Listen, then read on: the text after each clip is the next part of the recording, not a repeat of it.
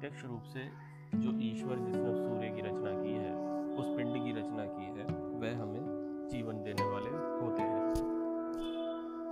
तो सूर्य जो है, वह उसको बहुत बड़ा कहा गया है, इसमें कोई संशय नहीं है। आज तो विज्ञान ने बहुत विस्तार कर लिया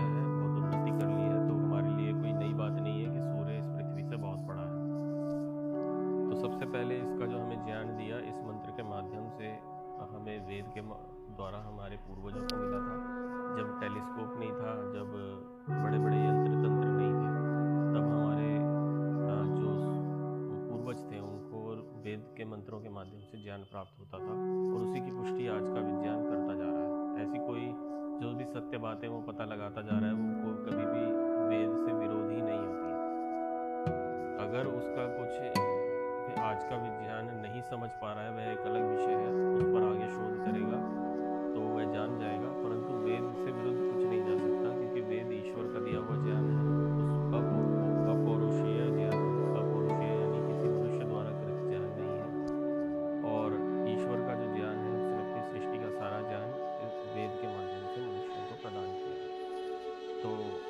इस मंत्र के माध्यम